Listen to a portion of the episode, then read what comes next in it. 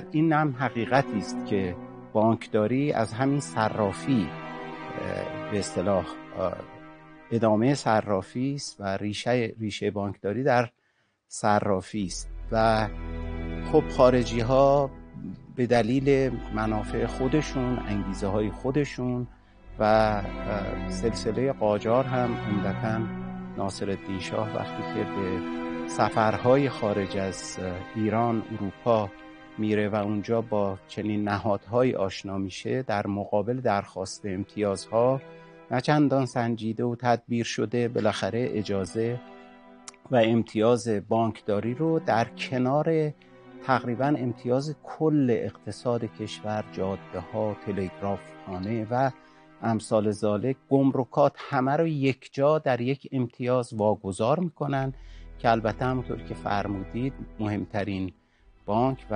اولین بانک به معنای مصطلح و مرسوم در همون سالهای نیمه قرن سیزدهم توسط انگلیس تأسیس میشه. الان از بانک شاهنشاهی در کشور ما حداقل یک ساختمان عظیم وجود داره در میدان امام خمینی که میدان توپخانه سابق بوده در زل شرقی اون میدان. ساختمان اصلی البته نه اولیه ساختمان اصلی اولیه بانک شاهنشاهی در انتهای ناصر خسرو بوده و تا اونجایی که من اطلاع دارم. ولی بعدا این ساختمان اصلی شعبه مرکزی و ادارات مرکزی ساخته میشه که یکی از اثرات معماری تاریخی زیبای ایرانی هست که سردرش هم توسط یک معماری به نام حسین لورزاده که از معمارای سنتی و قدیم و کهن ایران هست که اثر شکوهمندی رو اونجا ایجاد کرده و ما هنوز هم می‌تونیم رد پای بانک شاهنشاهی رو اونجا ببینیم. و این بانک بود که توسط کسانی از ایرانیان که از خارج اومده بودن و با بانکداری آشنا بودن. و مهمترینشون آقای ابتهاج ابوالحسن فکر می‌کنم ابتهاج هستن.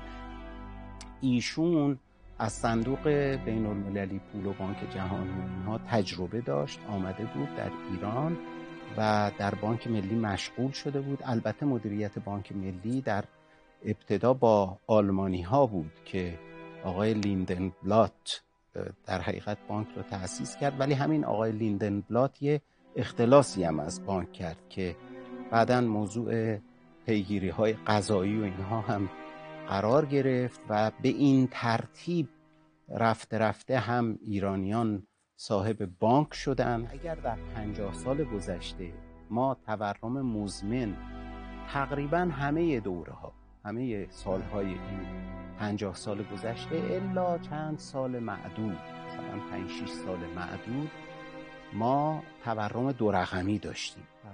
اگر این رو محصول بانک مرکزی بدونیم باید بگیم بانک مرکزی موجب تورم شده. اگر بخوایم به فرمایش شما برگردیم شاید بتونیم بگیم بانکداری مرکزی موجب تورم هست. بانک ملی ایران مادر نهادهای اقتصادی کشوره و فقط بانک مرکزی نیست که از دل بانک ملی بیرون اومده. بانک مرکزی ایران هم که در سال 1339 تأسیس میشه در همون سال اول به هدفی که گذاشته می‌رسه. تورم ایران در سال 1338 دو رقمی شده بوده. بانک ملی می‌دونسته که باید چه کار بکنه که این تورم یک رقمی بشه. یعنی آقای کاشانی اولین رئیس کل بانک مرکزی ایران کارمند بانک ملی ایران بوده. بله. خب اونجا توی اداره بررسی های اقتصادی و این حرفا تحلیل داشتن که باید دو تا تصمیم بگیریم تا این تورم یک رقمی بشه. در اردیبهشت سال 1339 که قانون تصویب میشه دو تا بخشنامه می‌کنن و با این دو تا بخشنامه در اسفند سال 39 تورم می‌رسه به سطوحی که زیر 5 درصد در ایران کلا دولت مدرن به عنوان دولت مطلقه بیشتر گرفته شده. و بعد از انقلاب این قدرت مطلقه دولت خیلی تقویت شده. و تعریفی که از مطلقه فهمیدیم ما اینه که هیچ جا بدون اجازه ما کاری صورت نگیره حتی اگر دخالت و اجازه ما باعث تخریب بشه.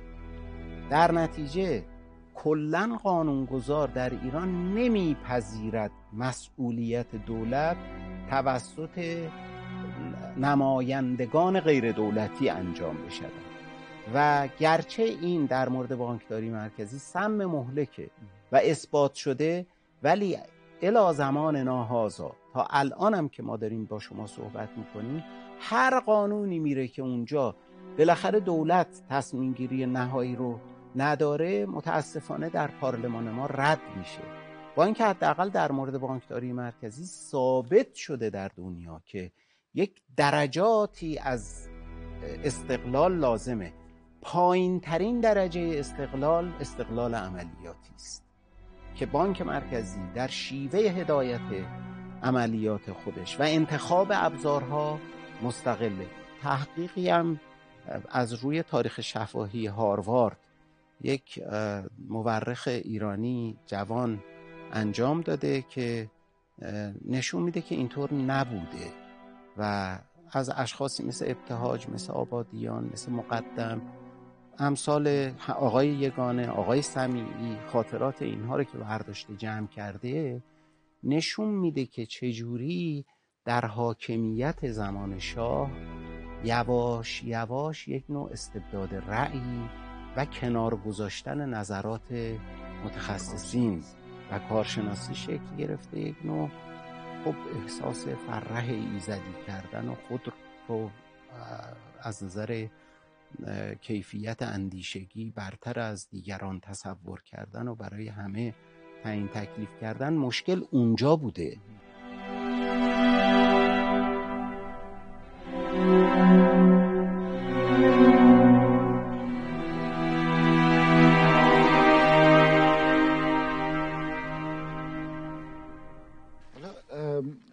دهه پنجاه دقیقا سوالیه که من داشتم. مشخصا دو تا اتفاق میفته یکی اینکه شخص شاه میاد و اون استقلالی که حالا قبلا بحثش بوده که بانک مرکزی داره و ما می‌بینیم که حالا اینو بعدا هم صحبت می‌کنیم دوباره. مثلا خود آقای سمیعی دو دوره رئیس کل میمونن و نشون میده که بانک مرکزی ثباتی داشته. ولی دهه پنجاه تقریبا فکر می‌کنم سال در میون داره رئیس کل عوض میشه. و عملا استقلال بانک مرکزی به نوعی گرفته میشه. این در صورتیه که توی روایات هست که رضا شاه همیشه به محمد رضا می‌گفته که این بانک ملی رو خیلی مداخله نکن داخل کارش. بذار کارش رو بکنه. و از اون طرف هم ما پدیده نرخ بهره منفی رو بهره واقعی منفی رو هم توی اون دهه تجربه می‌کنیم. یعنی تورم های دو رقمی و نرخ بهره هایی که همین الان هم این مسئله رو داریم. ولی اون دوره این دوتا اتفاق با هم میفته و انگار که یه نیم قرنی رو ما داریم تجربه می‌کنیم. سوال من حالا اینه چقدر خود شخص شاه مقصر این قضیه بوده و چقدر اون موقع بحثی هست که دیدگاه های کینزی که اینکه دولت باید بیاد خودش اقتصاد رو بگیره دستش رو و نرخ بهره رو تا جایی که می‌تونه کاهش بده. حالا اون برداشتایی که شاید خام هم بوده از اون دیدگاه کینزی چقدر این موثر بوده؟ یعنی من بر خودم سواله. یعنی خیلی راحته که آدم بیاد راجع به یک شخصی بیاد بگه حالا پهلوی دوم شخصا اومد و مملکت رو به این روز نشون. یه موقعی هست که نه می‌بینی یه دیدگاهیه که نه تو دنیا هم طرفدار داره و اتفاقا شاید اقتصاددونا هم دنبالشن. می‌خوام ببینم که تحلیل خود شما چیه؟ یعنی اون دهه پنجا که نطفه این وضعیت فعلی رو شاید از همون موقع ما داریم می‌بینیم این از کجا میاد ریشش؟ بله ببینید روال دنیا با آنچه که در ایران گذشت متفاوت بود. در دنیا دهه 1970 دهه تورم های بالاست. تورم های دو رقمی نزدیک 20 درصد در امریکا. تورم های بالا دو رقمی در انگلیس و در خیلی از کشورها و اقتصادهای پیشرفته.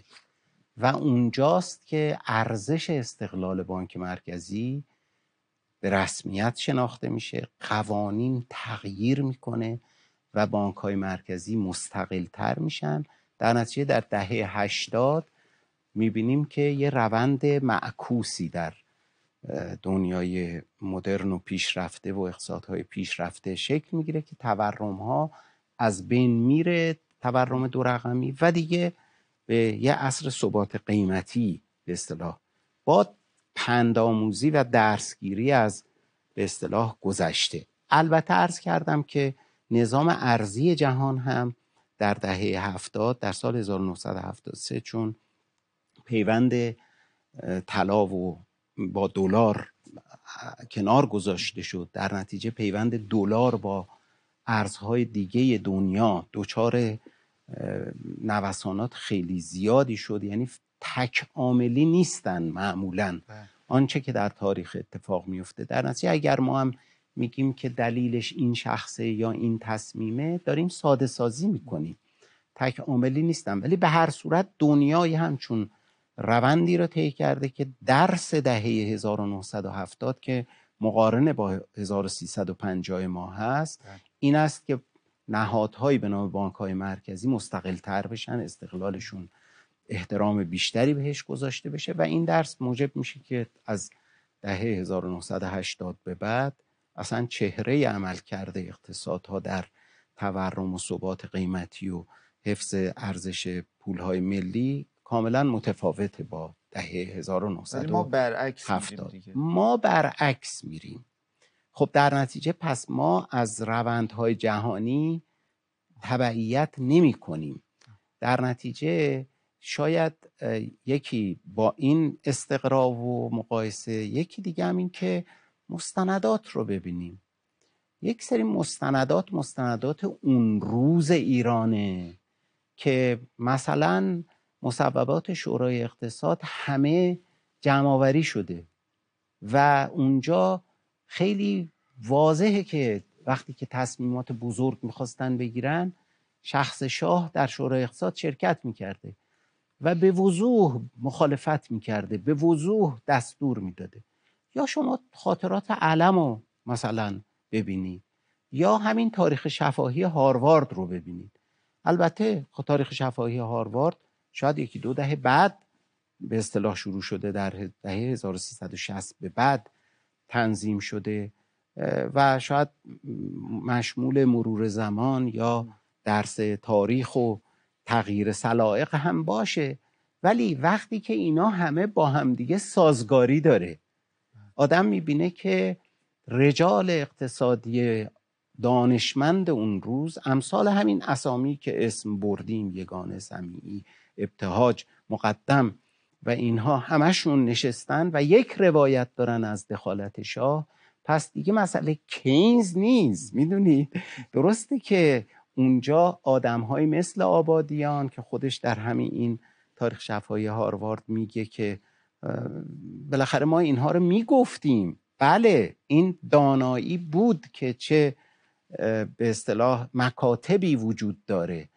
و ولی خب در تصمیمات نهایی بزرگ بهش توجهی نمی‌شد وقعی گذاشته نمی‌شد و برای توجه نکردنم اشاره نمی‌شد که آقا مثلا در مقابل کینزیان ها فرض کنید کلاسیک ها هستند نو کلاسیک ها هستند یا مانیتاریست ها هستند. این اینا یه همچین استناداتی در صحبت های شاه نبوده. در نتیجه واقع قضیه علا رقم موفقیت هایی که قبل از دهه پنجاه خب بالاخره کشور داشته که شاید واقعا بهترین پرفورمنس و عملکرد رو در جهان سوم ایران داشته و واقعا با جای دیگه خیلی نمیشه مقایسش کرد. یا اگر هم قابل مقایسه باشه یکی از بهترین ها بوده. دهه پنجاه یکی از بدترین ها شده. بله. چرا به دلیل اینکه پولدار شدیم و شیوه حکمرانیمون عوض شده؟ من حالا همین دهه پولداری خاطره هست اینو بگم. شاید دیگه بیایم بحث رو بیاریم سمت بعد از انقلاب. آقای مهران اون دوره که خودش رئیس کل بوده یه خاطره نقل می‌کنه. میگه که یه سفری رفته بود اونجا رئیس کل بانک بانک مرکزی سوئیس ازشون می‌پرسه که آیا قراره که ایران فرانک بخره فرانک سوئیس بخره و اینا. و میگه که دغدغش این بوده که اگر قرار باشه ایران منابع ارزیش رو بیاره اونجا یه نوسان جدی توی قیمت ارز پیش میاد و اون بانک مرکزی باید براش آماده باشه. سوالی که برای من پیش میاد اینه که آیا واقعا اون موقع ایران یک قدرت اقتصادی اینجوری بوده که حالا خرید فروشش مثلا یه اقتصادی مثل سوئیس رو ممکنه بوده که تحت تاثیر قرار بده یا نه. صرفا یه پولای بادآورده ای بوده که بابت نفت دستمون بوده و حالا به نوعی هدر دادیم رفته دیگه. می‌خوام بگم این برداشت شما از این موضوع چیه؟ بله ببینید باز این مطلق نیست. باید گفت نه این نه آن. بالاخره خب کشوری که رشد اقتصادی خوبی داشته ظرف بیش از یک دهه و به موفقیت هایی نسبت به مثلا صد سال قبل از اون دست پیدا کرده کشوری که اگر اشتباه نکنم در سال 1356 یعنی همون اوان ریاست کل آقای مهران. بالاخره پولش یکی از 16 پولیه که حق برداشت مخصوص صندوق بین المللی پول رو تشکیل میده. یعنی فکر می‌کنم سال 1356 ریال ایران و ریال عربستان سعودی قدرتی پیدا کردن که وارد اون 16 تا ارزی شدن که سبد حق برداشت مخصوص که واحد پولی صندوق بین المللی پول هست رو البته با درصدهای پایین ترین درصدها. خب بالاترین درصدها همیشه مال دلار و پوند و ین و مارک و همین فرانک سوئیس و فرانسه و اینها بوده. خب در نتیجه چیزی از هر دو بوده دیگه چون بالاخره درآمد بادآورده نفتم بوده. اما ببینید دلارهای نفتی درآمدهای خیلی بزرگی بودن اعداد خیلی بزرگی بودن.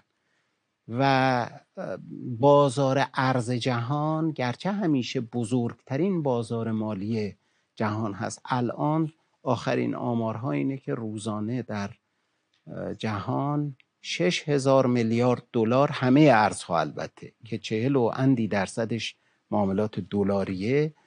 شش هزار خورده میلیارد دلار معامله میشه. این یعنی مثلا ظرف سه روز کل تجارت جهانی سالانه در بازار ارز مبادله میشه و یا اینطور بگیم که برای اینکه این تجارت و مبادلات جهانی شکل بگیره صد برابر معاملات ارزی داره به اصطلاح انجام میشه.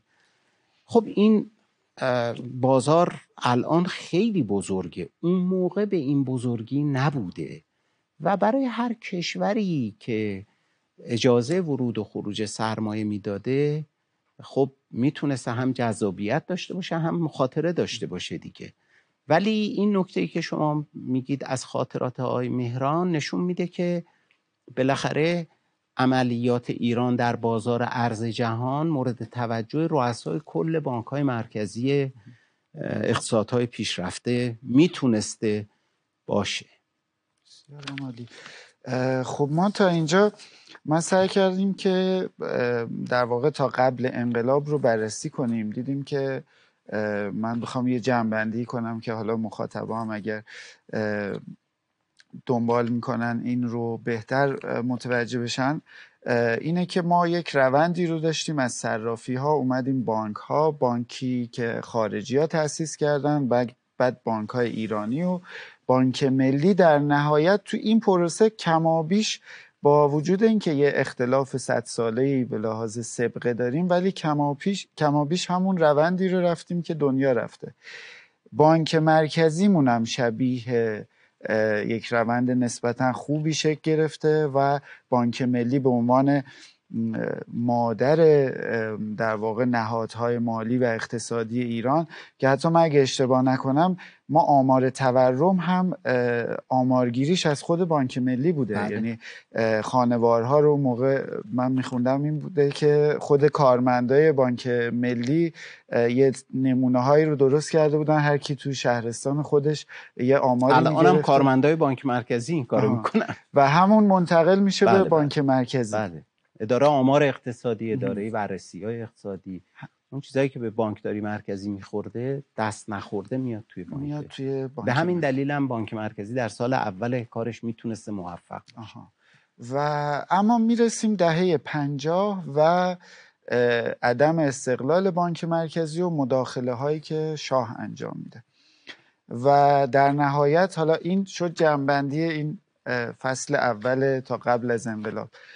انقلاب با سه تا پدیده خیلی مهم به نظر من شروع میشه و من فکر می‌کنم که این ستا رو می‌تونیم خیلی مشخصا با راجبش صحبت کنیم. همون اوایلش اتفاق میفته اولینش ملی شدن بانکاست آقای مولوی که خب به حال اولین رئیس کل بعد از انقلاب بودن میگه که ملی شدن بانک ها رو من صبح از رادیو شنیدم. حالا نمی‌دونم چقدر درسته یا نه شبیه این بحث بنزین آدم دروغگویی نبوده انشالله آره انشالله که اینطوریه چون بحث این بنزین هم اخیرا اتفاق افتاد توی دولت قبل.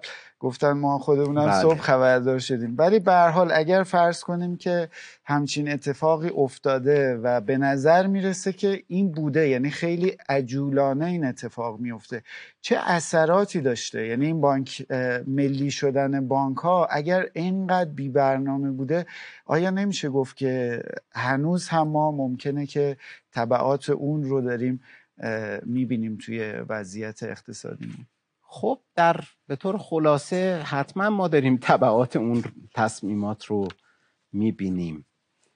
ببینید دو تا پدیده رو باید ما اینجا بهش توجه کنیم. یکی خود انقلابه.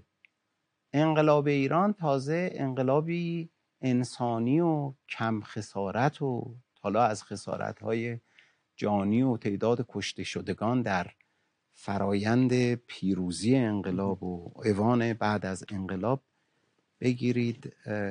تا کلا اصلا اون ماهیتی که انقلاب داشت که بیشتر راهپیمایی بود و واقعا بعض وقتا احساس پیکنیک به آدم دست می‌داد. و خب خیلی هم فراگیر بود. یه انقلاب بینظیر تاریخی خب انقلاب اصلا در خود کلمه انقلاب هم زیر و رو شدن هست. زیر و رو شدن مخالف ثباته. و ما در بانکداری و بانکداری مرکزی و اقتصاد که صحبت می‌کنیم بحث ثبات و, و به اصطلاح ثبات رویه و اینها داریم. خب این تا حدود زیادی توضیح میده مطلب رو.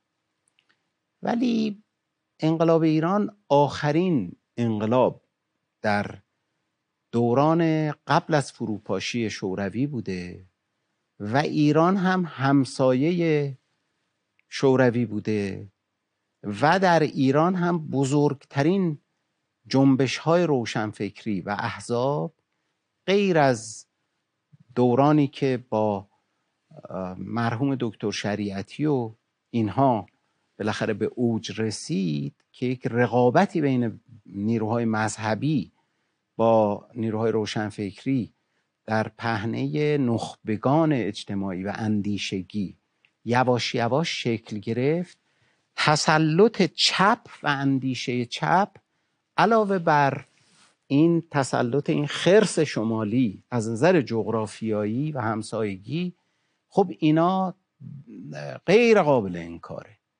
در نتیجه اون اندیشه ها که اصلا خود انقلابم نمی‌تونه به اصطلاح خیلی خواستگاهش راست باشه. بیشتر انقلاب ها با خواستگاه چپ تعریف میشن.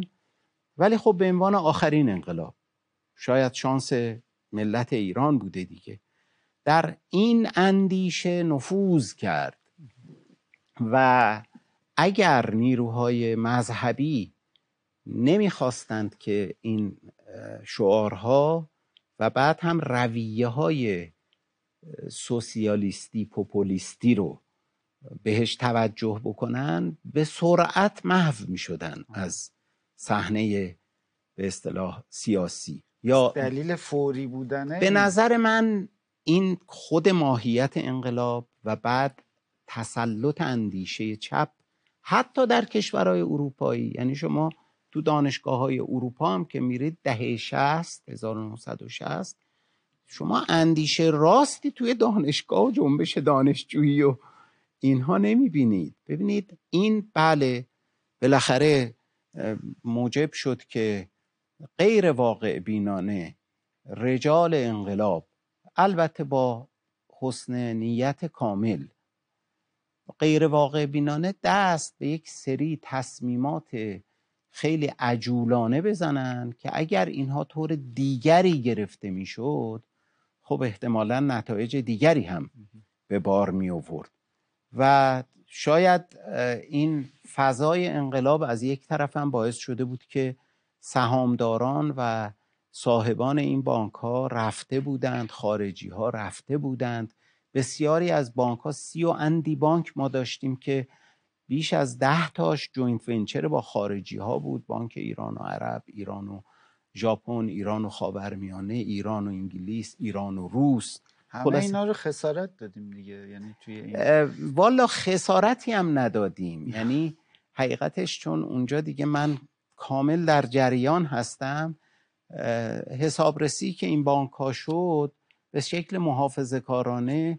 به صورت طبیعی قیمت رو خیلی کمتر از قیمت واقعی درد شد و خیلی از بانک ها قیمت منفی پیدا کردند در نتیجه سهامداران باید رها می‌کردند و می‌رفتند و منم سراغ ندارم کسی شکایت جایی کرده باشه و موفق شده باشه.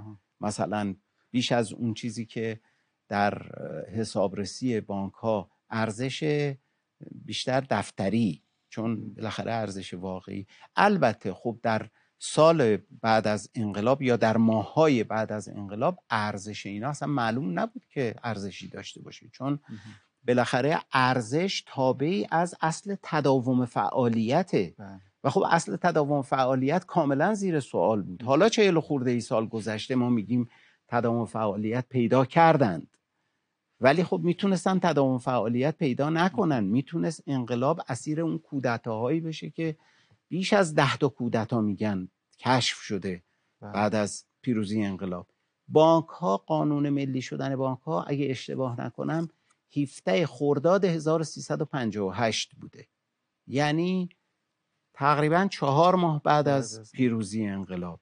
و البته فقط بانک ها که نبود که. خب خیلی از صنایع بزرگ بله، ملی شد.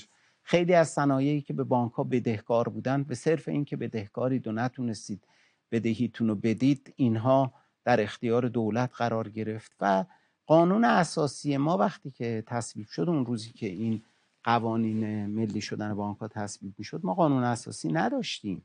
ولی قانون اساسی ما هم تحت تاثیر همون جو انقلاب و اندیشه چپ.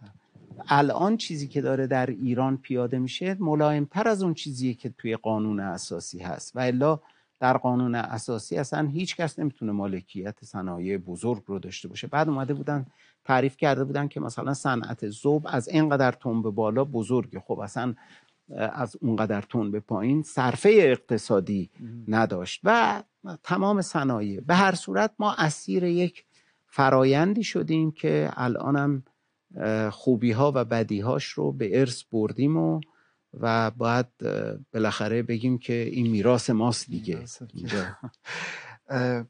حالا اون موضوع دوم بحث پاکسازی نیروهاست. من این کتاب تاریخ شفاهی بانک مرکزی رو میخوندم. آقای اگر اسمشون رو اشتباه نگم نصرالله نصراللهی. ایشون عکاس بانک مرکزی بودن قبل از انقلاب. یه خاطره بامزه داره. ایشون میگه که خب قبل انقلاب این درباری ها و اینا زیاد میومدن بانک مرکزی. می‌گفت اینا که میومدن کارمندا میومدن می‌گفتن آقا با ما یه عکس یادگاری بگیر. انقلاب که شد می‌گفت این کمیته ها اومده بودن و می‌گفتن که این عکس رو آرشیو عکس رو بده. این بند خدا میگه که آقا اگه من اون عکس رو می‌دادم خب همه اینا اخراج می‌شدن. منم گفتم که به اصطلاح آرشیو ندارم و تو خونه بوده گم شده و نمی‌دونم یه بهونه میاره. همین هم باعث میشه که ایشون اگه اشتباه نکنم اسفند همون 57 اخراج میشه. حالا بعدا دوباره ایشون رو دعوت می‌کنن برمیگرده بانک مرکزی و اینا. اون پاکسازی یعنی اون در واقع جابجایی نیروها خیلی ها بحث می‌کنن که بدنه نظام بانکداری ما رو از متخصصین خیلی توهی کرد. شما چقدر این رو فکر می‌کنید که اثرگذار بوده؟ یعنی فکر می‌کنید؟ بله. والا بدنه نظام بانک ایران به نظر من خیلی قوی بود و گرچه ضربه نسبتا بزرگی خورد ولی اولا این ضربه به صورت متقارن نبود. یعنی مثلا در بانک های خصوصی کمتر این ضربه اصلا وجود داشت. و این بانک های خصوصی یواش یواش مشمول ادغام شدن و البته خب خیلی هم بودن که خودشون دیگه تمایل نداشتن در سمت های مدیریتی و اینها ادامه بدن. یعنی یه مقداری از این طبیعی بود. این اولا. ثانیا پاکسازی در بانک ها باز یکسان و یک شکل انجام نمی‌شد. من خودم سال 1360 به بعد مدیر عامل چند تا بانک بودم. و تا اونجایی که من اطلاع دارم البته از 1360 به بعد. خب برخی از مدیران عامل بودن که تقریبا هیچ کدوم از متخصصین رو کنار نگذاشتن. و در حقیقت جلوی نیروهایی که می‌خواستن اینا رو پاکسازی کنن مقاومت می‌کردن. مثلا به شما ارز کنم که در بانک ملی ایران در سال 62 که من اونجا بودم خب اعضای هیئت مدیره ما برخیشون معاون بانک بودن در زمان قبل از انقلاب. یعنی پنج سال بعد از انقلاب ما در سطح معاون مدیر عامل عضو هیئت مدیره معاونین قبل از انقلاب داشتیم و کراوات هم می‌زدن و اصلا هیچ بروز و ظهور حالا خدا بیامرزه یکی از اینها سال گذشته فکر می‌کنم فوت کرد. یعنی خیلی عمر طولانی کرد بالای 90 سال فکر می‌کنم یا نزدیک 90 سال. خب ایشون نماز می‌خوند روزه می‌گرفت هیچکی نمی‌دونست. خب بالاخره ایرانیا یه تعلق خاطر دینی بله. بخوای نخوای هست دیگه بله. ولی اصلا لج کرده بود و یعنی کاری می‌کرد که کسی نفهمه که اصلا روز است مثلا خب ایشون معاون بانک ملی ایران قبل از انقلاب بود در نتیجه در پنج سال شش سال بعدش هم هنوز بود تا بازنشسته شد و بازنشستگیش هم یادمه که خیلی به اصرار خودش بود. کسی نمی‌خواست ایشون مثلا بازنشسته بشه. در نتیجه ببینید این عملکردها متفاوت بوده. من سهم پاکسازی ها رو گرچه مهم می‌دونم اما این آستانه اهمیت در حد تعیین کننده آنچنان نبوده. وقایع دیگری مثل ملی شدن مثل قانون عملیات بانکی بدون ربا مثل قانون نحوه اداره امور بانک ها مثل جنگ. اینا خیلی اثرات عمیقتری و اندیشه حاکم بر بانک داری. می‌دونید اینها؟ و ببینید به طور کلی بانک های ما تا دهه هشتاد مؤسسات سالمی بودن نسبتا. یعنی 20 سال 20 خورده ای سال بعد از انقلاب این نکته رو ارز کنم که از نظر من دست نخورده ترین به لحاظ مثبت نهادهای کشور بانک ها بود بدون اینها هم کشور نمی‌تونست کارهای خودش رو به اصطلاح اداره کنه. واقعا بانک ها تو همه شمون کشور نظام پرداخت چیزهایی که در بانکداری ما در سطح تئوری کمتر بهش می‌پردازیم مثل نظام های پرداخت و سرویسی که این سیستم بانکی به گردش معاملات داره روزانه خیلی موثر و عمیق در همه جا. مثلا بیش از 15 16 هزار شعبه بانک ما داشتیم در سراسر کشور. خب این سرویسی که میدن یه سرویس اساسی و بسیار مهمه که قدرش شناخته نمیشه. این سیستم به نظر من به شکل مثبت دست نخورده ترین نهادهای اداری و سازمانهای مدرن کشور بود تا عواست دهه هشتاد. بسیار. ولی راجب همین چون اون تحول سومی که مد نظرم بود همین بحث بانکداری اسلامی و بانکداری بدون ربا هست که شما هم فرمودید که خیلی مهم بوده. اونجا هم یه خاطره هست اینو من از رو می‌خونم. که سال 61 آقای هاشمی تو خاطرات سال 61 نوشته اینو. میگه دکتر نوربخش رئیس بانک مرکزی وقت آمد و گفت بعد از, بعد از اظهارات امام بعضی از مشتری های بانک ها بهره نمی‌دهند. وی نگران بود اگر بهره ندهند و دادگاه به استناد بیانات امام اقدامی نکند بحران پیش خواهد آمد. این خود این نشون میده که مثل همون ملی شدنه توی این بانکداری بدون ربا هم انگار ما خیلی زودتر رفتیم اجراشو. حالا ممکنه قانونش دیرتر تصویب شده. این الان چه دستاوردی داشته؟ یعنی ما الان نگاه می‌کنیم خب بالاترین نرخ بهره رو داریم توی فکر می‌کنم اقتصادهای دنیا. حالا می‌دونم تورمش هم هست و اینها. و می‌خوام بدونم که اون چقدر ما بدون ربا شدیم چقدر واقعا اون قوانین کمک کرده یا چه تأثیری داشته؟ بله. ببینید در اعتقادات ما مسلمین و من جمله ایرانیان ربا جنگ با خداست. فعزنو به حرب من الله و رسوله. ربا گرفتن جنگ با خدا و پیغمبره. و در این تقریبا 99 دهم درصد نخبگان تردیدی نداشتن که بانکداری ما ربوی است. البته الان دیگه همچی اتفاق نظری نیست. و الان دیگه تعریف ربا چیز دیگری است. حداقل نزد اقلیتی از هم فقها و علما هم نزد کسانی که هم تعلق خاطر دینی دارن هم تعلق خاطر حرفه‌ای و علمی اقتصادی به اصطلاح دارن. الان بحث چیز دیگری است که اصلا این پول جدید این از مسائل مستحدث و جدیده که فقها در موردش درست کار نکردن. و در نتیجه مراودات فرض کنید چند صد سال پیش یا 1400 سال پیش رو دارن منتقل می‌کنن به مساله و مراودات قرن 21 که اون موقع نه بانک بوده نه پول بوده نه به این شکل مسئله تورم حفظ ارزش پول موازنه پرداخت ها ارز خارجی اینا به این شکل اصلا نبوده. یه اقتصاد ابتدایی جا بدوی نسبت به الان به اصطلاح بوده. حالا در مورد این چیزها کاری نداریم. ولی اون جنبه ای که آقا این بانکداری اصلا جنگ با خدا و رسوله. اصلا خیلی خوب. ما نمی‌خوایم.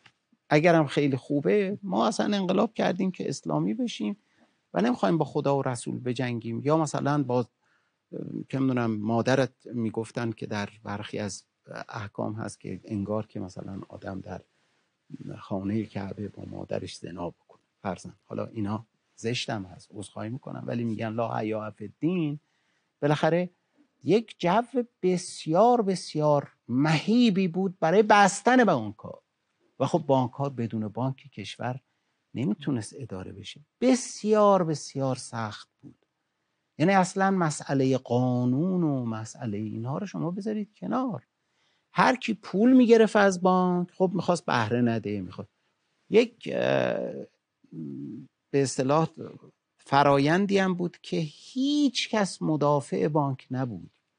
یعنی در فرض کنید که آقای ابوالحسن بنی که تازه هم مرحوم شده ایشون خب ایشون تئوریسین اقتصادی انقلاب خودش رو می‌دونست و کتاب اقتصاد توحیدی داشت و خب آمد وزیر اقتصاد شد و آمد بهره رو حذف کرد.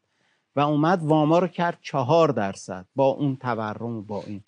که خب اینا اصلا با بانکداری و بانکداری مرکزی و اینها هیچ نسبتی نداشت. ولی اون حرف ها پیش می‌رفت.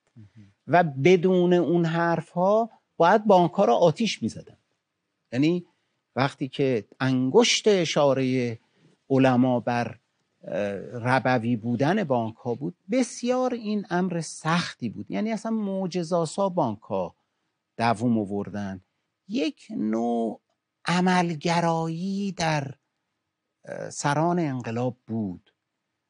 چون دیگه هیچ جوری نمی‌تونستن کار دیگه ای بکنن بدون بانکی نمی‌شد به سر ببرن بانک را حفظ کردن ولی شروع شد برای این بانک قوانین و مقررات و آین نامه هایی که با بانکداری سنخیت آنچنانی نداشت.